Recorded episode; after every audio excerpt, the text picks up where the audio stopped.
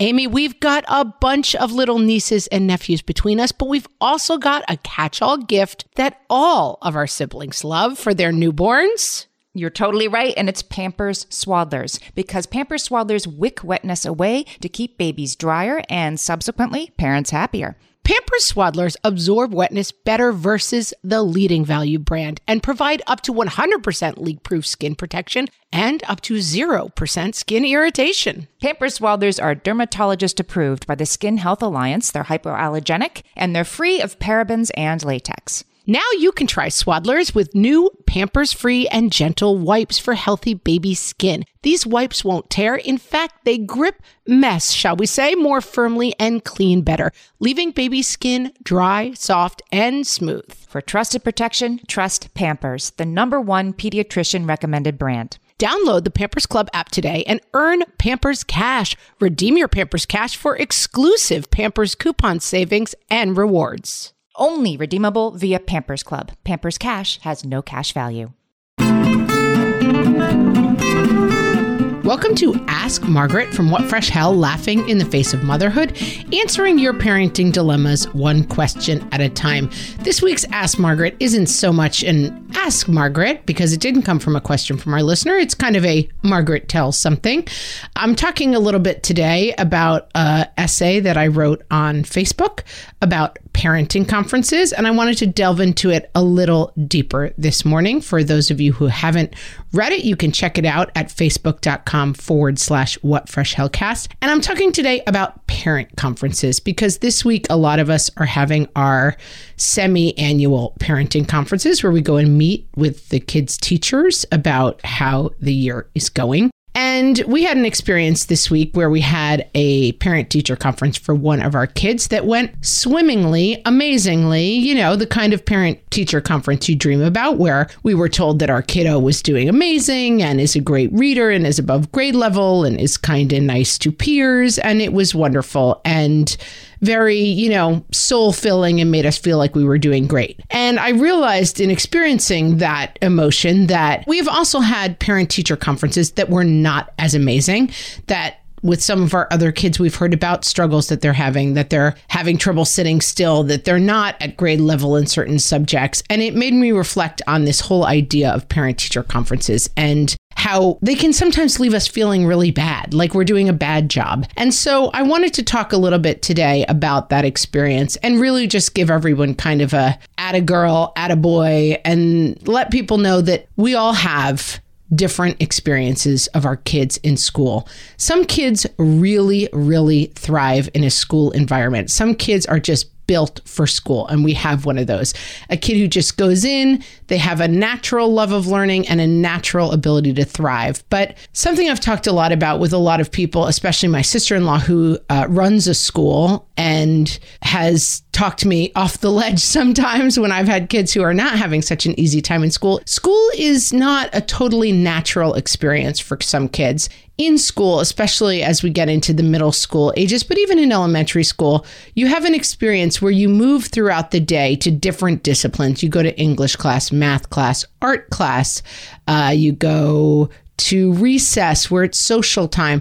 There's a lot of different things going on in school that can be challenging for kids. And for some kids, whether or not they have learning differences, the experience of having to show a range of skills in a different set of disciplines all day is not playing into their strengths. I was a kid who was, I was decent in school. I happened to have three siblings who were extremely good at school. And so I was kind of the kid who was like, well, you know, Meg's kind of not doing all these other things that the other kids are doing exactly correctly. And I know it was really stressful for my parents. And now I'm experiencing that as a parent with kids who are, you know, not able to thrive perfectly in the school environment. And that's something that I think we should talk about a little bit more as parents, because it does feel like this huge test of our abilities, right? It feels like, okay, you're going to now go in and get your report card. And somebody on the Facebook thread commented that they had a teacher say, whatever you're doing, it's great, keep doing it.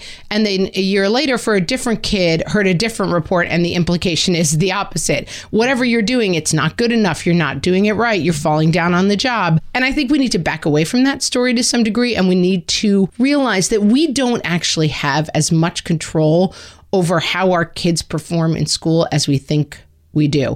If you are listening to a parenting podcast as you are right now, it lets me know that you're trying. You're really out there trying to figure out how to do this the best way you can, and that you have to then let go a little bit of being results oriented in my kid got an A+. And more importantly, I got an A+ because I'm the best student. Amy says, you know, wanting to be the best person at the dentist who has the least plaque. Like, we do this to ourselves, this idea of we are being judged and we must make it all come out okay. And I think it's important to remember to let go of that a little bit and to say, you know, our kids may have skills that don't show up on report cards. Our kids may struggle in a school environment, and we are there to stand by our kids, stand with our kids, advocate for our kids, but we are not there to make sure that it all turns out perfectly. And I sometimes hear people talk about this in terms of, well, my kid really struggled, but now look, they just got into Harvard. That may not happen for your kid. You may have a kid who struggles academically, who has to find a different pathway that is not going to a four-year college and getting a great job that pays really well because they've thrived.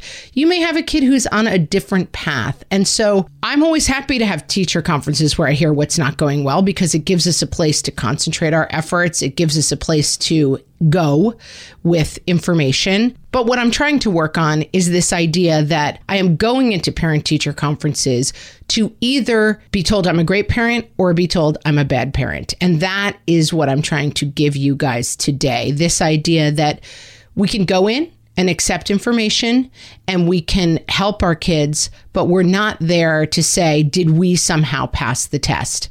And to take the long view of this, a kid who's doing amazing in elementary school and is winning every prize, maybe a kid who struggles with stuff you don't see coming, a kid who's really struggling, maybe a kid who figures it out later on. And whatever that outcome is, our job is to be there and be as helpful as possible. But as we say often, we're not driving our kids' boat. Our kids driving their own boat, and we're kind of standing on the sidelines being like, tack left. We're not there to take over the wheel and make sure this comes out okay. And I think parent-teacher conferences is a really fraught area where we sometimes have that feeling of like, oh, this is a test about how well I'm driving the boat. This is a parent and a teacher working together to figure out if we can help kids course correct, and not about whether or not we're doing it perfectly. Guys, I hope that helps and gives some perspective at this fraught time of the year. If you have a question for myself or Amy, you can send them to questions@whatfreshhellpodcast.com, or you can post them on our Facebook group at facebook.com/whatfreshhellcast, and we may answer your question on an upcoming episode. Thanks for listening, and we'll talk to you next time.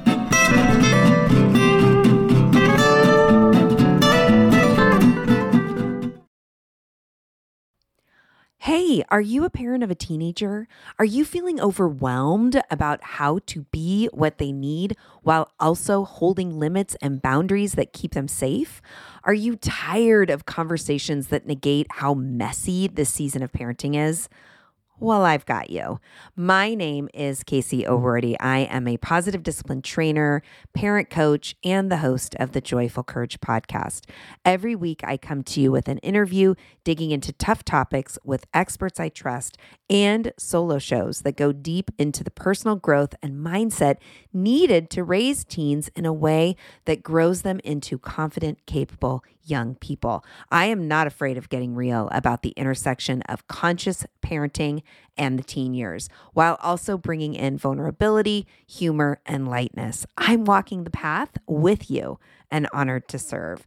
Listen to Joyful Courage on Apple Podcasts, Spotify, or wherever you consume podcasts.